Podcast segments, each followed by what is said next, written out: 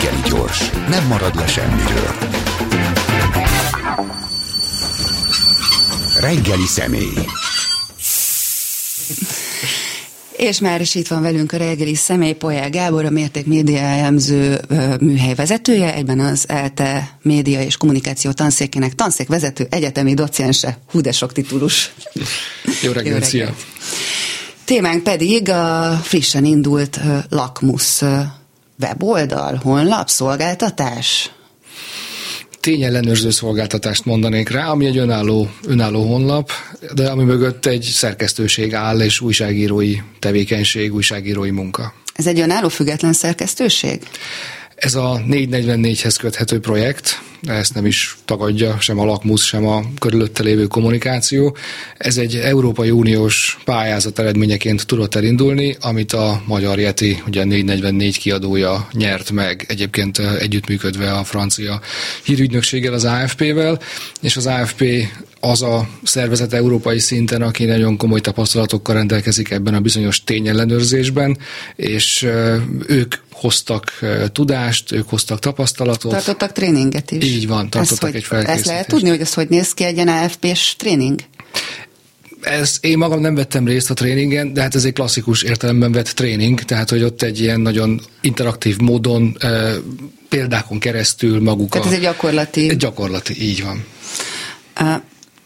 Adja magát a kérdés, milyen hiányt pótol a lakmusz, és mi a misszió?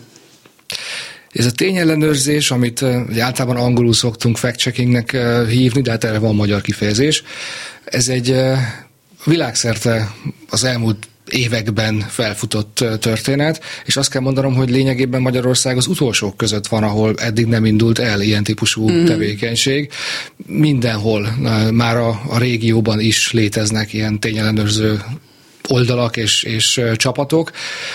És hát nyilván ez összekötődik azzal a helyzettel, amiben, azzal a kommunikációs helyzettel, amiben élünk, hogy egyre több információ jut el hozzánk mindenféle forrásokból, és ezek a források egyre kevésbé úgy működnek, mint egy hagyományos szerkesztőség, tehát ugye a Facebookon bárki bármit eh, kiposztolhat, és annak, hogyha kellően harsány és kellően izgalmas, akkor nagyon sok eh, lájkolója és megosztója lesz. Eh, és ráadásul ezt az információs zűrzavart, ezt nagyon hatékonyan használják bizony bizonyos politikusok, ugye egy emblematikus szereplő Donald Trump, de hát nem kell nagyon messzire mennünk, hogyha olyan populista politikust akarunk keresni, aki az össze-vissza beszélés világbajnokai közé tartozik, ilyen környezetben élünk. Tehát van egy jelentős igény arra, hogy ebben az információs káoszban találjunk kapaszkodókat, és a, a fact-checking, a tényellenőrzés az egy ilyen kapaszkodó akar lenni. A HVG-nek évek óta van kamu oldal listája, ahol szerepelnek ezek a minden egyben blog és társaik, Miközben amúgy előfordulhat, hogy egy olyan, tehát egy ilyen, akár egy minden egyben blog fehér hóló alapon véletlenül igazat mond. Tehát önmagában az, hogy van egy ilyen oldallista, aki, a, amely lista tagjaival vagy szereplőivel szemben legalábbis érdemes szkeptikusnak lenni, ez egy pici segítség volt eddig, de hát ennél a lakmusz jóval többet kéne. Mi ez a jóval több? Igen, ott érdemes kezdeni, hogy az az egyszerűbb eset, amikor van egy olyan oldal vagy blog, amiről összességében lehet tudni, hogy nem érdemes nagyon elhinni azt, amit ír, és azt kell mondanom, és ez a nehézség az egész tényelőzésben, hogy az olvasók sem biztos, hogy azért olvassák, mert tényeket akarnak megtudni. Az ilyen típusú deklaráltan kamu információk azért inkább egy, egyfajta ilyen indulati töltetet adnak, és egyfajta közösségélményt adnak. És én azt feltételezem, és nem vagyok ezzel egyedül, hogy nagyon sokszor az, legalábbis a, az eszem mélyén a lelkes lájkoló is tudja, hogy ez nem igaz. De neki nem ez a lényeg. Érzelmes hírfogyasztók vagyunk? Abszolút. Mindannyian érzelmes emberek vagyunk, és azt gondoljuk, és, és mindig úgy kezeltük a hírfogyasztást, mint hogyha az egy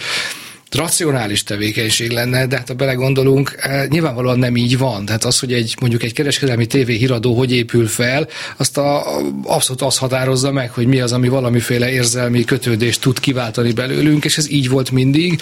Ezt felejtsük el, hogy, hogy amikor híreket fogyasztunk, akkor, akkor eltesszük a, a érzelmi indulati énünket, és akkor csak egy ilyen okos, racionális ember ül a képernyők előtt. Ez nem így van.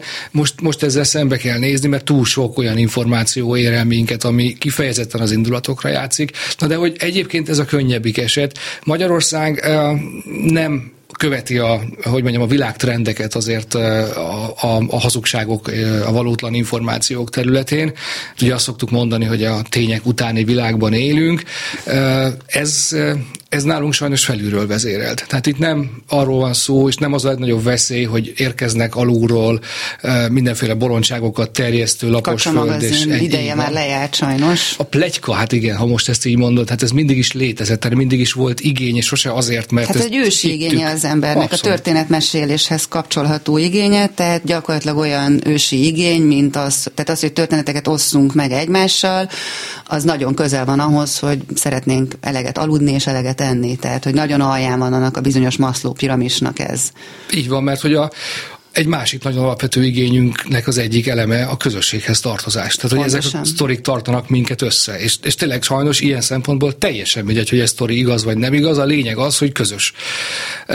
De hát amikor egy felülről vezérelt a politikai kommunikáció által gerjesztett ilyen valótlanság cunamiban élünk, amiben a, a kormány olyan üzenetekkel bombázza a, a polgárokat, amikről ő maga egészen biztosan tudja, hogy, hogy nem igazak az előbbi beszélgetéseteket hallottam félfüllel. Tehát azokban, amikor látjuk, hogy kérdésekkel is lehet hát hazudni. Az még mindig van, hogy amit a tévében mondanak, az tuti igaz, de miért hazudnának a tévében? Tehát ez az ősi reflex, hogy ami a tévében elhangzik, az tuti igaz. Igen, és akkor ez ennél talán picit árnyaltabb, mert hogyha ráadásul ugye bizonyos ilyen felszentelt tévékben, tehát azért azt is lássuk be, hogy én nem, nem vagyok akkor a közmédia fetisista, de hogy amikor azt mondjuk, hogy híradó, akkor az átlag ember fejében a magyar televízió híradója villan Kulzik be. Júlia megjelenik lelki szemeink előtt, és mondja de, azt, hát, hogy mi történt Ez korosztályi kérdés.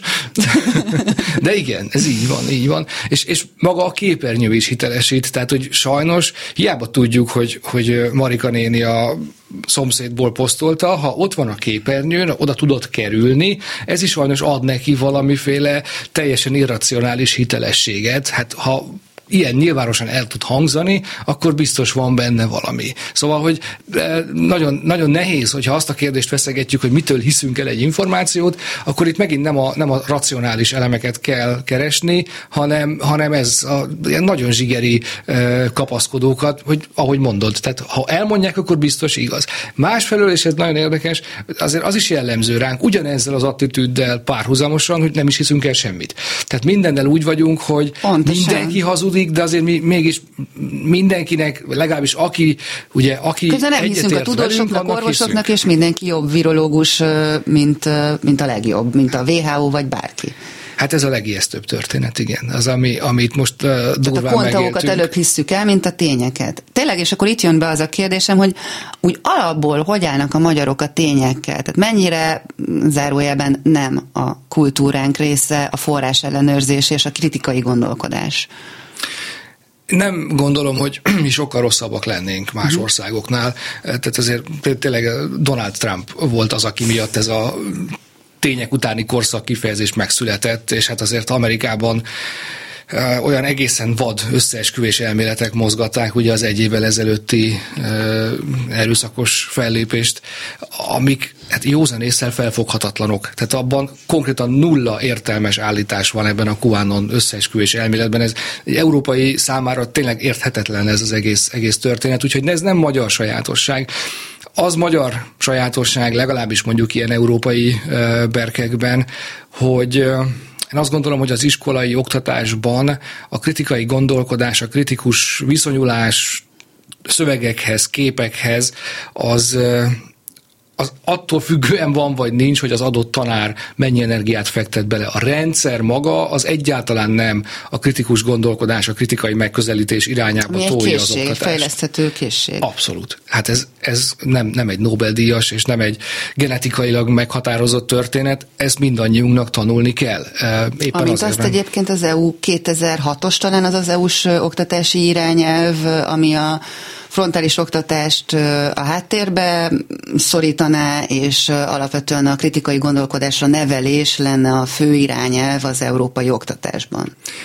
Hát ezeket a pedagógiai elvárásokat szerintem már talán régebb óta is tudják azok a pedagógusok, akik ezzel foglalkoznak, és, és azt gondolom, hogy ez a frontális oktatás, ez bőven bizonyította magáról, hogy nem alkalmas, mondhatjuk, hogy a mai generáció, de nézzünk szembe a helyzettel, tehát mi se emlékszünk arra, hogy mit tanultunk kémiából, tehát lehet azt mondogatni, hogy mert akkor még jó volt, akkor még más volt, akkor sokkal kevesebb inger ért minket, de a, ha már lakmusz, hát hogy, hogy mire használtuk mi a lakmuszpapírt, azt azért vért izzadva tudnám csak visszaidézni, eh, pedig Kém ötös voltam. Kémhatás, de nem ez a kémhatás. A savas lúgos, ilyesmi? Val- valami volt, meg 1222 ez még megvan.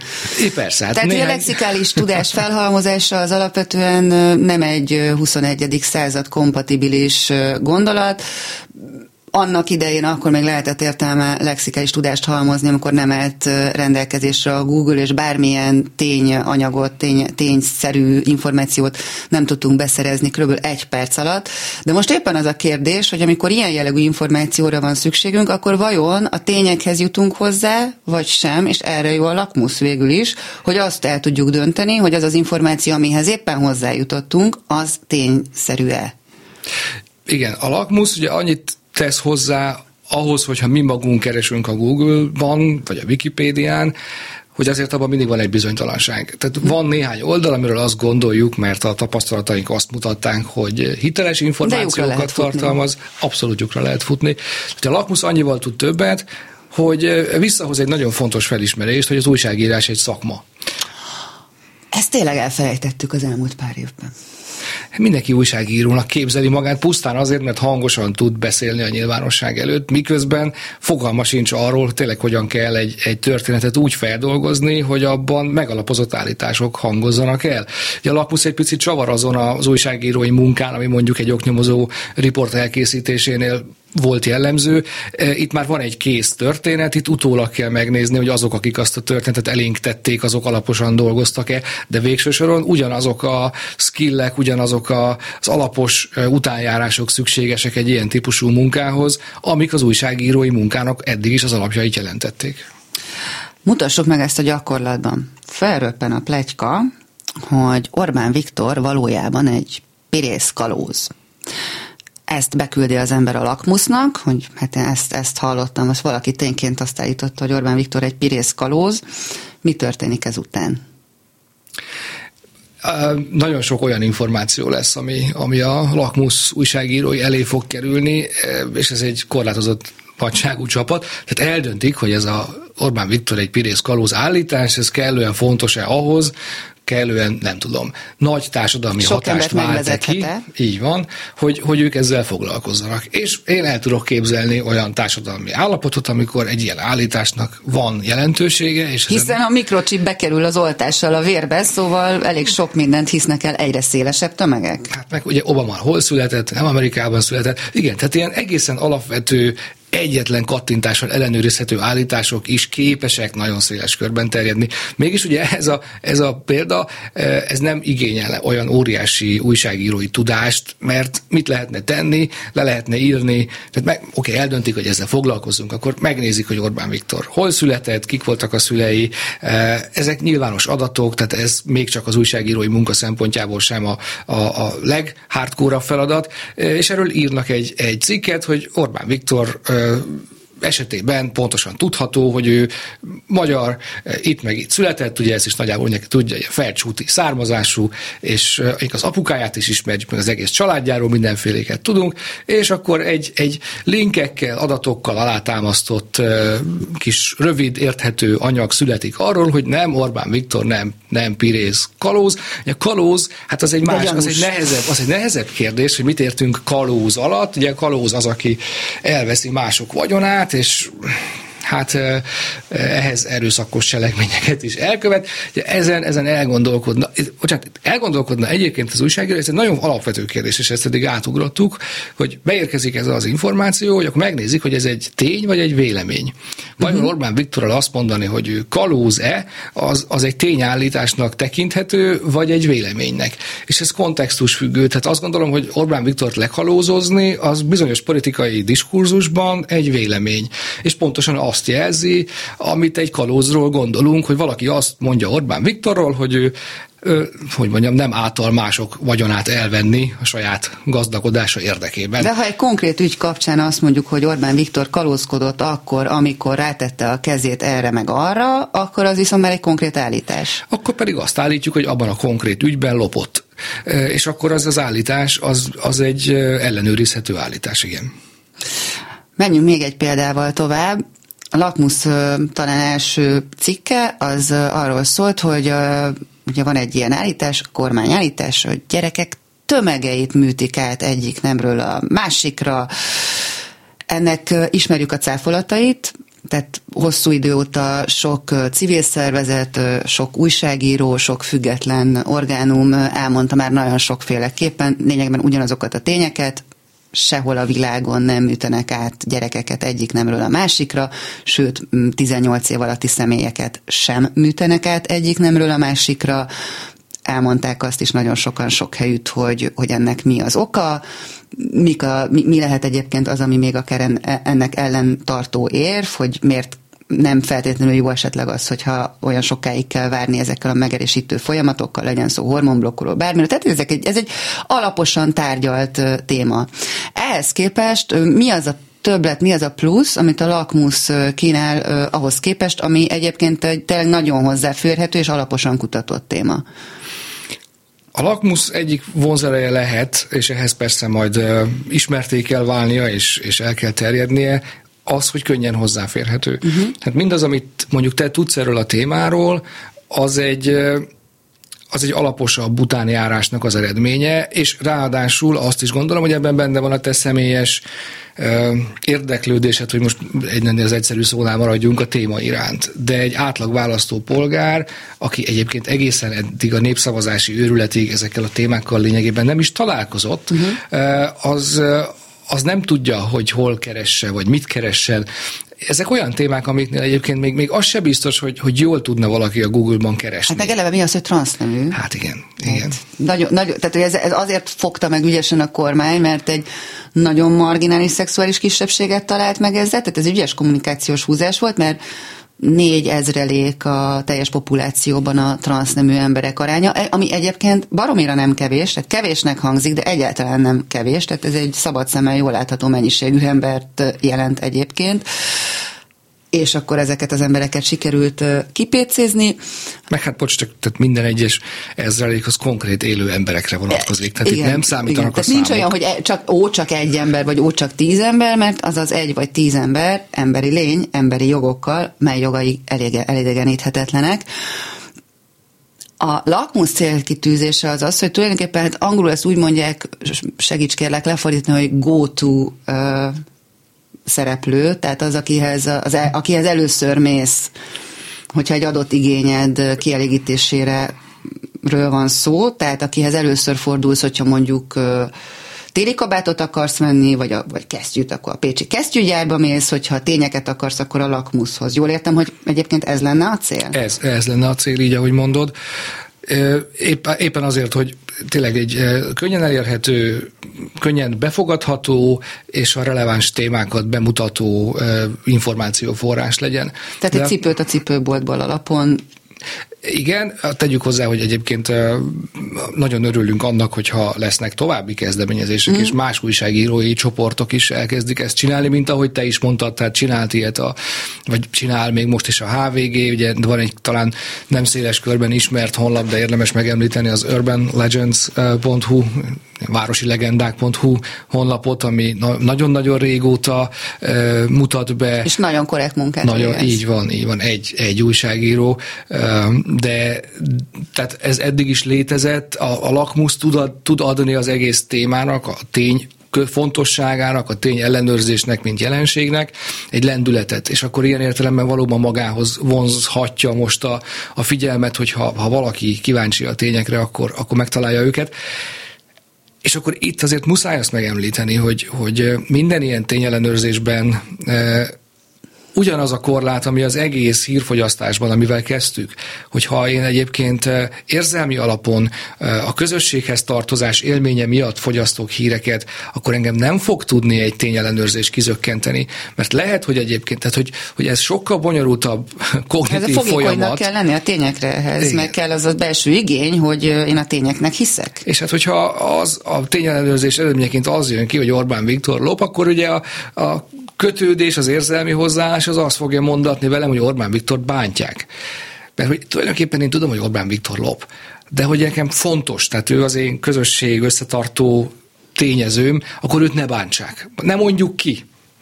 Tehát, hogy ez, ez, ez Vagy mondjuk rá az egyel alatta levő emberre, okay. hogy ő lop. És mondjuk abból se csináltunk ügyet, amikor kiderül, de igen, szóval, szóval hogy nem, nem gondolom, hogy ez meg tudja váltani a, a világot abban az értelemben, hogy most akkor, most akkor mindenki racionálisan a tények alapján fog híreket fogyasztani. Ez egy nagyon fontos eszköz annak, aki egyébként, ahogy mondod, hajlandó arra, hogy, hogy tények alapján hozzon döntéseket, most kap egy, egy segítséget ahhoz, hogy neki kevesebb munkával sikerüljön ezt a döntést meghozni. Szintén az ELTE média tanszékének azért van köze Hameren keresztül az erősítőhöz.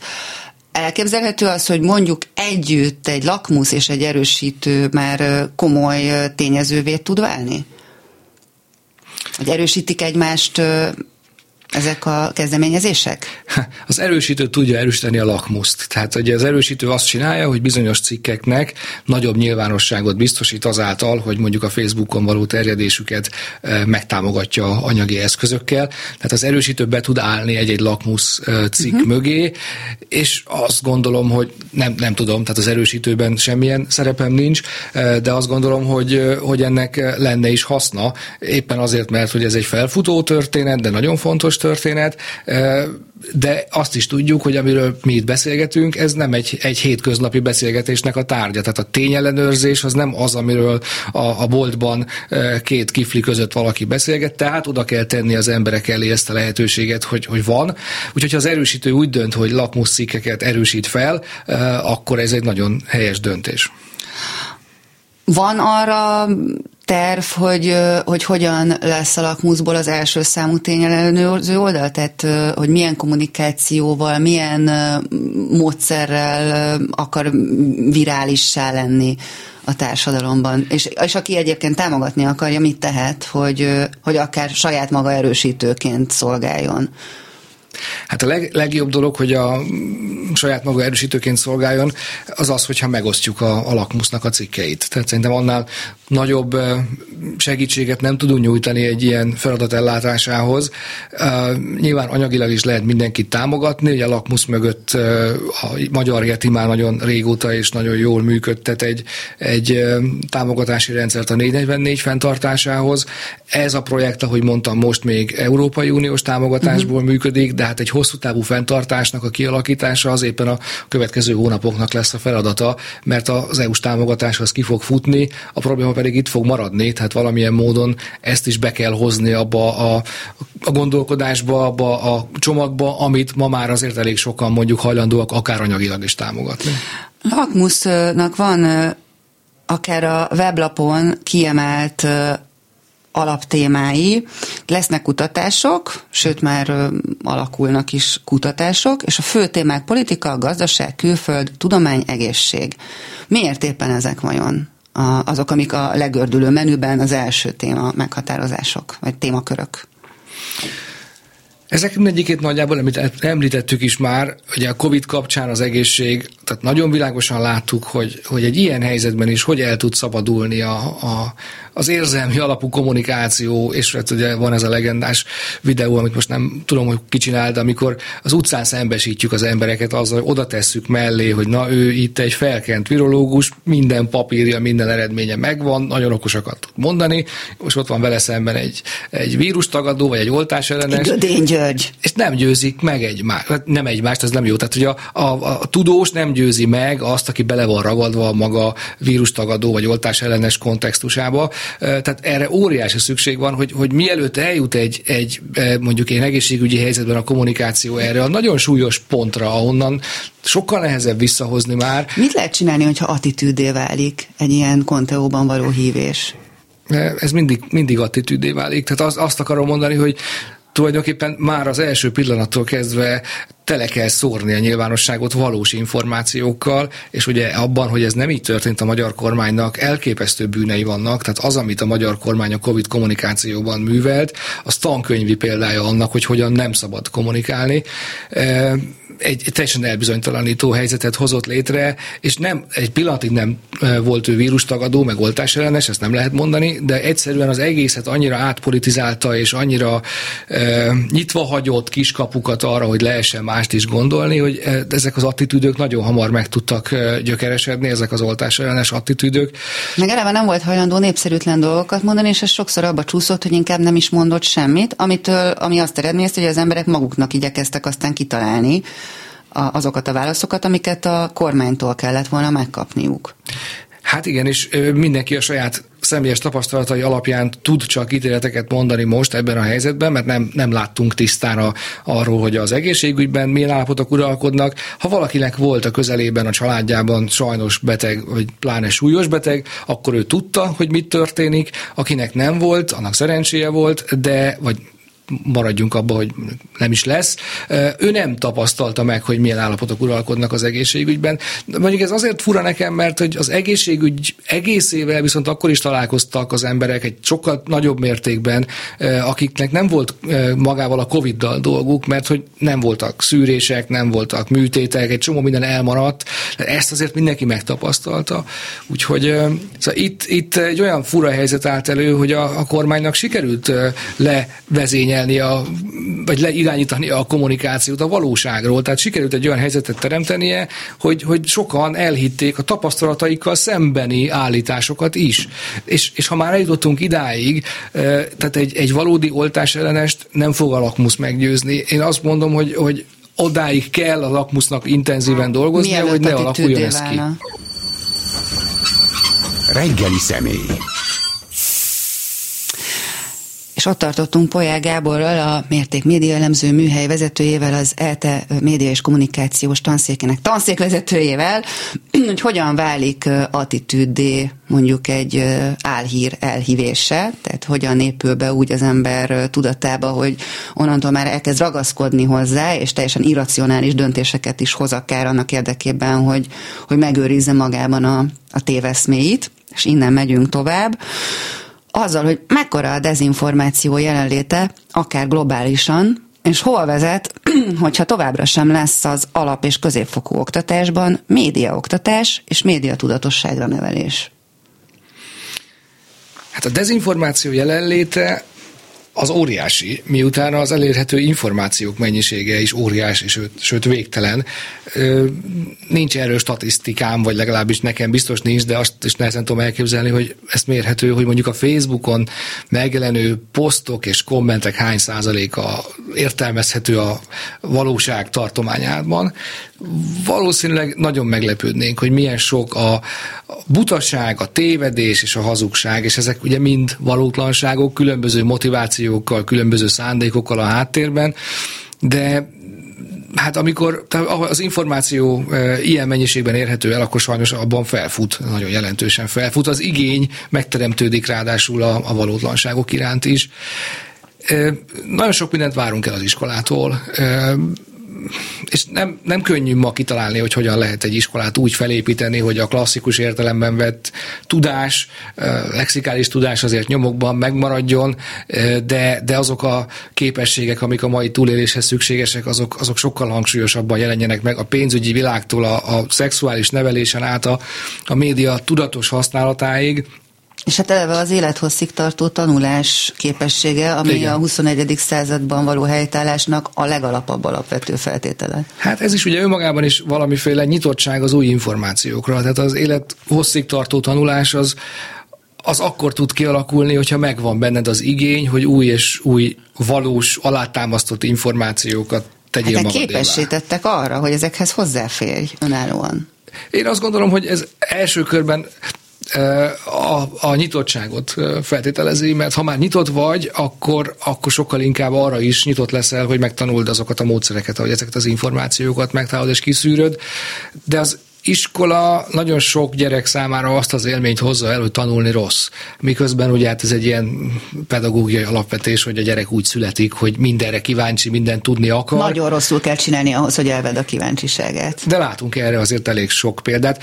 És én a világért sem szerintem nagyon fontos különbséget tenni az iskola meg a tanárok között. Az iskola egy rendszer. A magyar iskola, mint rendszer, az totálisan meg van nyomorítva, abban nincs helye a kreativitásnak, nincs helye a, a kritika, kritika kritikának, a gondolkodásnak úgy általában, de ez hál' Istennek nem jelenti azt, hogy egyébként egy osztályteremben még mindig ne lennének nagyon jó tanárok, akik mindennek ellenére, minden nyomorúság ellenére a legtöbbet próbálják adni és, és kihozni ebből a helyzetből, de a rendszer egésze az teljesen ellene hat annak, hogy egy a, a mai uh, információs és egyéb viszonyok között valóban élni képes, eligazodni képes generáció nőjön fel. Szerencse dolga, hogy a, a gyerekeknek uh, sikerül-e olyan tanárt kifogni, aki, aki minden erőn felül uh, kihozza ebből a lehetőségeket, vagy nem sikerül ilyet kifogni miközben zajlanak a középiskolai felvételik, és hogyha az ember gyereke egy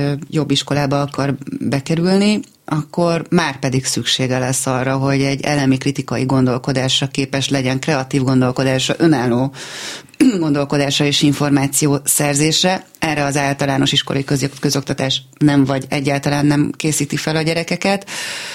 Te, mint végül is érintett, hogy látod, hogy mi az, amit mondjuk egy gyerek ma nem kap meg az iskolába, és mi az, amit meg kéne kapnia? Tehát mit kéne tartalmazni a média tudatosságra nevelésnek, amit egyébként most a Fidesz pedzeget, hogy kéne valami ilyesmi kérdés, hogy mit értenek alatta ők, és mit értünk alatta mi, vagy mit értek alatta mondjuk a szakértő, vagyis te.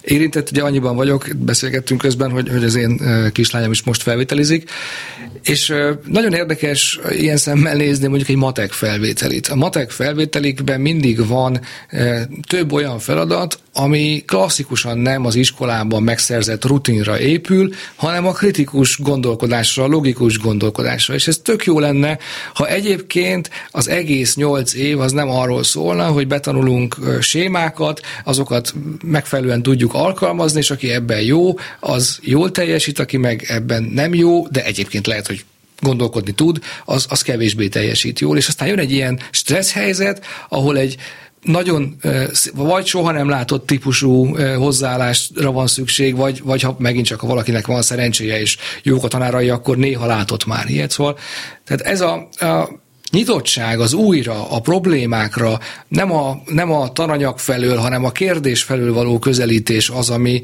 nem csak a középiskolából, vagy az általános iskolából hiányzik, hanem, hanem és mindig muszáj hozzátennem, hogy ha a gyereknek nincs szerencséje, és nem olyan tanárt fog ki, aki erre érzékeny, akkor a rendszer egészéből hiányzik ez a megközelítés.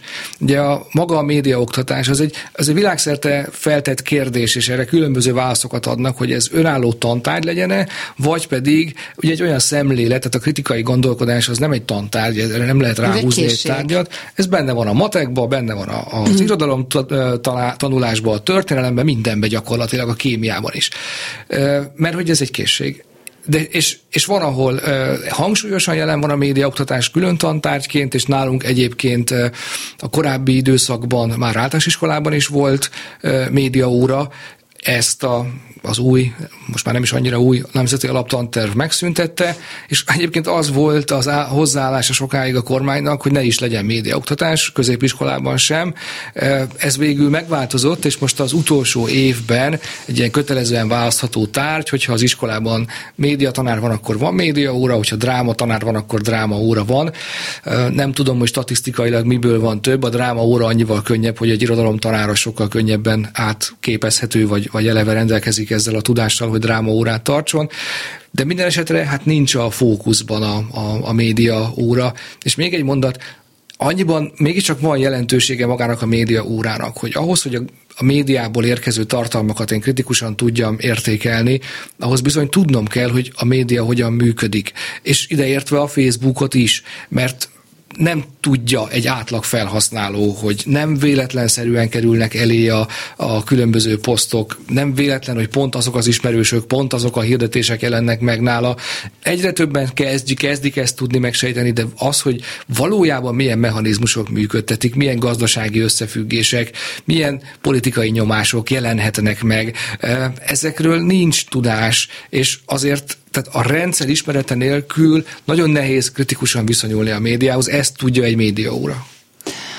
Miközben ugye a gyerekeknek van á, gyakorlatilag korlátlan hozzáférésük az internethez, mert 12 éves kora fölött már mindenki ott van a Facebookon, vagy az Instagramon, vagy a TikTokon, tehát a közösségi médiában, és arról nem nagyon van szó, sőt éppen most lehetetlenítette el a kormány, hogy akár az online biztonság témakörében például a Hintalovon Gyermekjogi Alapítvány, vagy bárki civil szervezet, ugye Kásler miniszter úr elfelejtett nyilatkozni arról, hogy kik végezhetnek ilyen jellegű tevékenységet az intézményekben, úgyhogy jelenleg az olyan órákat sem lehet megtartani, amiket civil szervezetek vittek el iskolákba, hogy hogyan tudsz gondoskodni a saját online biztonságodról, milyen veszélyek fenyegetnek az interneteken téged, gyermekem. Ezeket most egy gyerek nem kapja meg ezeket a tudásokat, miközben teljes homályban van arról, hogy mit higgyen el és mit ne higgyen el. Milyen generációt feltételez ez, hogy mi, mi, milyen generációt nevel ki ez a hozzáállás? Nincsenek generációk, nincsenek ilyen egységes identitások a magyar oktatási rendszerről ezt mindenki mondja, hogy, hogy mennyire fenntartja a társadalmi különbségeket, megerősíti a Erre társadalmi a kérdésem, igen. Hát az én gyerekeim sokkal nagyobb valószínűséggel lesznek kritikusak az eléjük kerülő információkkal szemben, és nem azért, mert én okos vagyok, hanem azért, mert én ezzel foglalkozom, nekik ez egy napi témaként Magától jelen van. Értetődő. Így van de a családok jelentős részében ez mondjuk nem téma.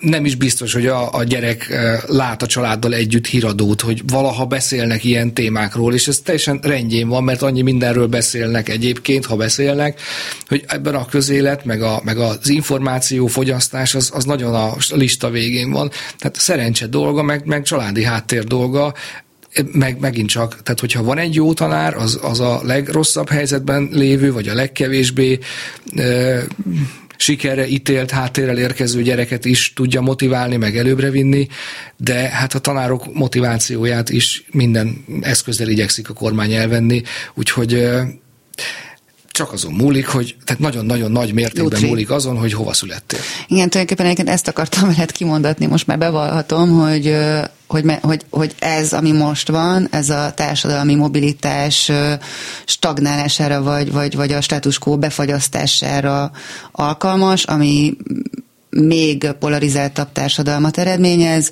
még nagyobb társadalmi szakadékokat, vagy nem csökkenő, legalábbis nem csökkenő társadalmi szakadékokat eredményez, és ez önmagában éppen elég nagy baj ahhoz, hogy, hogy azt mondjuk, hogy na azért a fene vigye már el.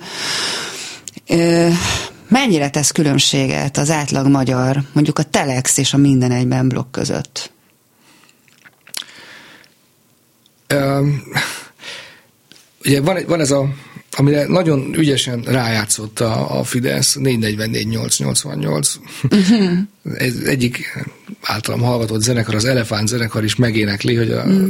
444 meg a 888 az ugyanaz Pepitában. Ez nem igaz és ezt nem, nem tehát hogyha ha a populáris kultúra egyébként azt mondja, hogy a 444 meg a 888 az ugyanaz csak a másik oldalon, akkor pontosan mit várunk el egy átlag hírfogyasztótól, és egyre inkább ez az átlag hírfogyasztó hol találkozik? Az információval a Facebookon, és a Facebookon már egyre kevésbé tudja, hogy az most az nem a Facebook, hanem az a Telex, vagy a 888 vagy egy bármelyik hírportál. És ez nagyon egyszerűen... veszélyes összemosás. Mert tényleg veszélyes. Most megnézzük, hogy mit tud a 888, most személyes példa.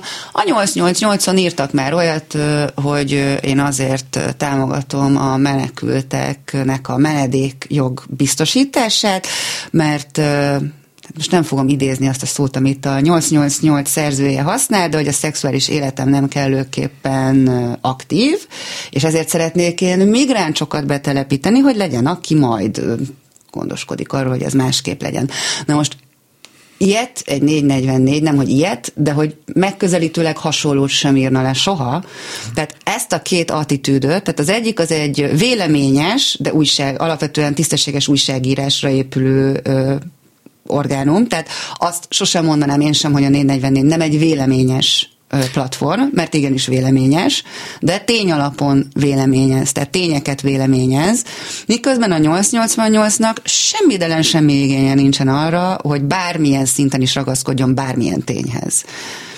Hát a 444 az egy világnézettel rendelkező, egy markáns világnézettel rendelkező, de az újságírói, szakmai és etikai szabályok között mozgó újságírói teljesítmény alapuló hírportál.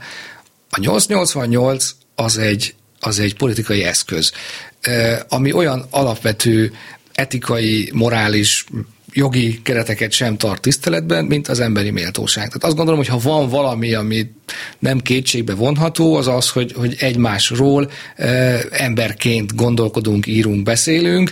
Tehát az emberi méltóság az, az semmilyen esetben nem e, léphető át, e, azért, mert mondjuk ezzel jót lehet migránshozni éppen. Tehát ezt a, a két típusú tevékenységet e, nem, nem lehet egy platformra helyezni, és a 444-et nem kell szeretnie még annak se, aki nem Fidesz szavazó, mert hogy tényleg van egy világnézete, de egyébként profi kiváló újságírók tök jó cikkeket írnak rajta. Etikus cikkeket. Így van. A Telex az egy, az egy picit kevésbé markáns világnézetű, ezt a, a hagyományos, inkább BBC távolságtartó újságírást. Így van, tehát akinek erre van igénye, az is megtalálja, de az alapkérdésed az volt, hogy tudják-e, hogy Telexet olvasnak, és, és nem biztos, hogy a Facebookon böngészgető, és ugye ez is egy, egy nagyon veszélyes gyakorlattá vált a szám, bennünk is megvan ez a kés, vagy a, a, a hajlandóság, hogy a, az első bekezdés alapján ítélünk, az első mm. bekezdés alapján lájkolunk, akár meg is osztunk, tehát ez amikor már egy, egy szerkesztőség kiírja, hogy akkor hozd meg, ha elolvastad, vagy akkor kommentelj, ha elolvastad. Ez nagyon gyakran jön most mm. már elő, hogy addig ne szólj hozzá, míg nem tudod, mit írtam. Tehát egy szóból ne akard megmagyarázni, hogy én a cikkemben miről írok. Szóval ez nagyon sok információ, nagyon nagy a kattintásverseny, és Igen. nagyon sokszor van az, hogy amúgy alapvetően tisztességes újságírást és tisztességes szakmai munkát végző portálok, akár a 444, de helyenként még akár a Telex is olyan címeket adnak a cikkeiknek, amik egyrészt félrevezetőek, másrészt meg annak, aki tényleg nem olvas a címnél tovább, akár homlok egyenes az ellenkező következtetések is levonhatóak, mint amit egyébként a cikk olvasása után egy közepesen értelmes ember levonna. Tehát ennek is borzasztó nagy veszélye van, miközben a 888 is úgy működik, hogy van mondjuk egy nap 5-10 gyalászkodó propagandacik, de simán elfér mellette két-három olyan, ami amúgy tisztességes újságírói munkáról tanúskodik, ami meglepő, de vannak ilyenek, és ennek milyen összezavaró ereje van, hogy Közben ugyanott, ahol nettó tiszta mocskolódást olvas az ember, máskor ö, előfordul az, hogy egy teljesen korrekt tájékoztatást kap. Ez egy teljesen tudatos eszköz, és, és ezért törekedett arra a Fidesz, hogy olyan nagy orgánumokat is megszerezzen, mint az Origo meg a TV2, uh, ahol tehát megjelennek valódi hírek, ahol, ahonnan egyébként sokan tájékozódnak, amire sokan kattintanak, és és elég az az arány, hogy mondjuk öt valós tény mellett egy propaganda, mert, mert minél kevésbé nyilvánvaló az, uh-huh. hogy ez propaganda, annál sikeresebb. Annál sikeresebb. Például az Origo most, hogy mondott példaképpen, van az emberben egy olyan, vagy legalábbis bennem van egy olyan gát, hogy nem szívesen osztok meg Origo cikket. Mondjuk úgy, hogy így baromira nem, ha tehetem, akkor egyáltalán nem. De mondjuk megjelenik az Origón egy Orsovai Péter interjú, ami az uszodai szexuális bántalmazás, illetve egyéb bántalmazás, tehát mindenféle bántalmazás botrányok kapcsán az egyik legfontosabb szöveg volt, ami a, a sajtóban megjelent.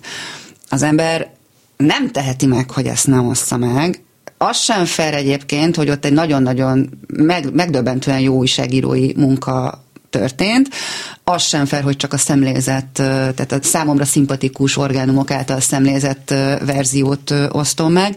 Hogyan lehet például ezt a belső konfliktust kezelni, hogy hát most indexcikket osszak meg, de hát ott írták le meg jól ezt a témát, akkor most mi legyen? Szerintem, hogyha azt mondod, hogy ez a cikk, ez jó, mert benne van az az újságírói munka, amit ennek a témának a feldolgozása kapcsán elvársz, függetlenül attól, hogy ez hol jelent meg akkor ez egy teljesen legitim és, és autonóm döntés. Tehát nem azért osztod vagy nem osztod meg, és tulajdonképpen erről De ott van a büntetés egyébként, hogy rögtön megjelennek azok a kommentek, hogy tényleg origót osztottál meg, ezt most komolyan gondolod?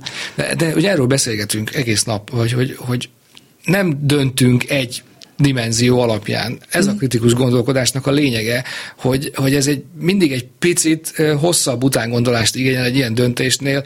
Az a lényeg, hogy origó, vagy az a lényeg, hogy itt ki van mondva az, ami máshol nincs kimondva, és ha neked az a lényeg, és tényleg úgy van kimondva, hogy szerinted azt ki kell mondani, akkor, akkor az egy megosztható ö, cikk, és, és hát máskor meg nem osztasz meg origót. Igen, és valahol egyébként az is egy ilyen nyomasztó dolog, hogy ha meg is oszt az ember origót, akkor kötelességenek érzi már előre szabadkozni, hogy bocsánat, hogy origót osztok meg, de ezt most tényleg itt írták meg a legjobban. Ez nem olyasmi, mivel az ember a saját maga részéről automatikusan hozzájárul a társadalom további polarizálásához? Igen, de azért itt megint csak térjünk oda-vissza, hogy ez mennyire felülről jön. Tehát a magyar társadalom az nem olyan, mint az amerikai társadalom, abból a szempontból, hogy itt az értékrendek között nincs olyan mély szakadék, mint egy amerikai társadalomban. A magyar társadalom nagy része tulajdonképpen nagyon hasonló értékrendben. A, a biztonságra törekvés, a, egy erős állam ideája mentén mozog, és egy, egy ilyen viszonylag egységes értékrendszerű társadalmat is sikerült végletesen megosztani a, a Fidesznek, párt politikai alapon. Tehát, hogy a Fidesznek nem egy, nem egy világképe van. A Fidesz az egy termék. Ő magát uh-huh. tudja adni, ő ő érte lehet rajongani, meg Orbán Viktorért lehet rajongani, lehet őt imádni, meg hinni benne, gyakorlatilag ilyen kategóriákban gondolkodunk, és az, hogy te belekényszerülsz abba, hogy amikor origót osztasz meg, ez nem a te hibád, ez, ezt csinálta ez a rendszer, úgy osztotta fel a nyilvánosságot, hogy téged gyakorlatilag el akart zárni az origótól, és amikor te origót osztasz meg, akkor szembe mész a rendszerrel, e, és érzed, hogy hát ez, igen, ez hát a, a saját politikai közösségemmel is szembe megyek. Igen. Ami persze, hát igen, De hogy ez nem a mi hibánk, tehát hogy ezt mindannyiunknak tudniuk kell, hogy, tudnunk kell, hogy ez egy teljesen és kizárólag felülről jövő polarizáció. Alaposan kitalált patika mérlegelmért. És ha már patika mérlegelmért, hogy az előbb említetted azt, hogy, hogy attól tudnak sikeresek lenni ezek a propaganda oldalak, vagy provokat, provokatőr oldalak, hogy mondjuk öt korrekt hírre jut egy kőkemény propaganda hír. Ez egy attribútuma, vagy tula, olyan tulajdonsága egy álhírnek, hogy mitől lesz sikeres, hogy olyan környezetben jelenik meg, ahol egyébként a hírek többsége az, az egy korrekt tájékoztatás. Mitől lesz még? Mi a, mik még azok a tulajdonságai egy álhírnek, amitől sikeres lesz, vagy virális akár egyenesen? Érdekes, hogy egy ponton túl ez mennyiségi kérdés is. Tehát ahogy arról beszélünk többször, hogy ez egy közösséghez tartozás élményét adja. Uh-huh. Tehát ha, ha elég sokan kezdenek el hoztani, lájkolni egy valótlan hírt, akkor egyre többen, akik egyébként eredetileg azt gondolták, hogy ez hülyeség, a többséghez tartozás miatt szintén belesodródhatnak egy ilyen helyzetbe. Szintén van, van egy ilyen általános pszichológiai állítás, hogy minél kevesebbet tudunk egy dologról, annál harsányabban vagy annál hangosabban ö, formálunk véleményt. Minél bonyolultabb egy, egy probléma, és azért a COVID az nem egy egyszerű probléma sem virológiai szempontból, sem társadalmi szempontból, tehát a tudásunk az minimális, de a véleményünk az ezzel ellentétesen vagy ellenkezőleg arányos, tehát nagyon hangosan tudunk olyasmiről véleményt nyilvánítani, amiről nem tudunk semmit, mások is, és akkor itt egymásra találunk. Ha neki szabad, akkor nekem is, tehát Dié ugyanazt mondja, mint én, ugye ez egy milyen jó érzés, amikor ugyanazt halljuk vissza, ugye ez a, a Facebookon, ez a, az egyik ilyen e, gyakori topik, ez a visszhangkamra, be vagyunk zárva uh-huh. a mhm. buborékunkba, ami nem azt jelenti, hogy egyébként nem látjuk, hogy mások más gondolnak, azt látjuk, azt tapasztaljuk meg, hogy lehet, hogy mások más gondolnak, de mi vagyunk többen. Ebben a közösségben csak nekünk lehet igazunk, és ez jó érzés. Tehát ez, ez önmagában egy, egy nagyon fontos tényező, hogy meg vagyok erősítve, tartozom valahova, mások ugyanezt hiszik, és akkor, akkor Ettől így egymásba a dopamin, dopamin szintem, és akkor jól érzem magam, és akkor nem is vagyok hajlandó változtatni ezen, mert ettől érzem jól magam? Így van. Tehát akkor megint ott tartunk, hogy mi is a hírfogyasztás, hol, hol van itt az ész, meg a, meg a racionális diskurzus. Mm, itt, tartozni akarunk valahova, hinni akarunk, nem tudni. Az biztos, hogy a média túlsúly az a Fidesz oldalán van. A Fidesznek több médiája van, ezt igazából Orbán Viktor 2010-ben bejelentette előre, hogy akkor most leuraljuk a médiapiacot. Ő ebből titkot se csinált, tehát ez egy deklarált célja volt, mostanra azért elég jól sikerült is neki, de ha az eléréseket és az olvasottságokat nézzük, vagy a nézettségeket nézzük, tehát ne, nincs az Isten pénze sem elég, amit a Pesti tévébe beletöltenek a mm, NER-ből, mert egyszerűen nem, nem hajlandó a, a néppesti tévét nézni. Esetleg az ellenzék győzés, ez egy záró kérdés, most sajnos 29 van, esetleg az ellenzék győz a választásokon, marad a média túlsúlya a Fidesznek, hogyan rajzol, rajzolódik majd át, vagy átrajzolódik-e a, a jelenlegi helyzet, mondjuk egy esetleges Fidesz számára vesztes választás után? A Pesti TV példája azt világosan megmutatja, hogy ha nem pumpálunk bele külső erőforrásokat, állami pénzt, akkor valójában ez iránt nincs kereslet. Tehát ha egy picit is ö, engedjük a piacot újra működni, és nem torzítja el ezt az egész média rendszert, a rengeteg állami pénz, amit ráborítottak, akkor lesz egy megtisztulás. Nem mondom, hogy ettől akár a Pesti TV, akár a Kesma csődbe megy, mert iszonyú vagyonok vannak felhalmozva a háttérben, de azt azért állítom, hogy azok a piaci szereplők, akik ma levegő után kapkodnak, mert a piaci reklámozók sem mernek és hajlandók náluk elhelyezni hirdetést, azok levegőhöz fognak jutni, mert nem lesz ez a, ez a nyomás a reklámozókon sem, ami most van, hogy ha ott hirdetsz, akkor bajod lesz, tehát lesz egy tisztulás, és azoknak, akik túlélték ezt a 12 évet, egyszerűen pusztán azzal, hogy jól csinálják, amit csinálnak, lesz lehetőségük arra, hogy tovább éljenek és fejlődjenek. Lássuk meg, hogy egyszer így lesz. Polyá Gábor médiajogász, a Mérték Média Jellemző műhely vezetője, az ELTE Média és Kommunikáció tanszékének tanszékvezető egyetemi docense. Nagyon-nagyon-nagyon szépen köszönöm ezt a beszélgetést. Köszönöm szépen.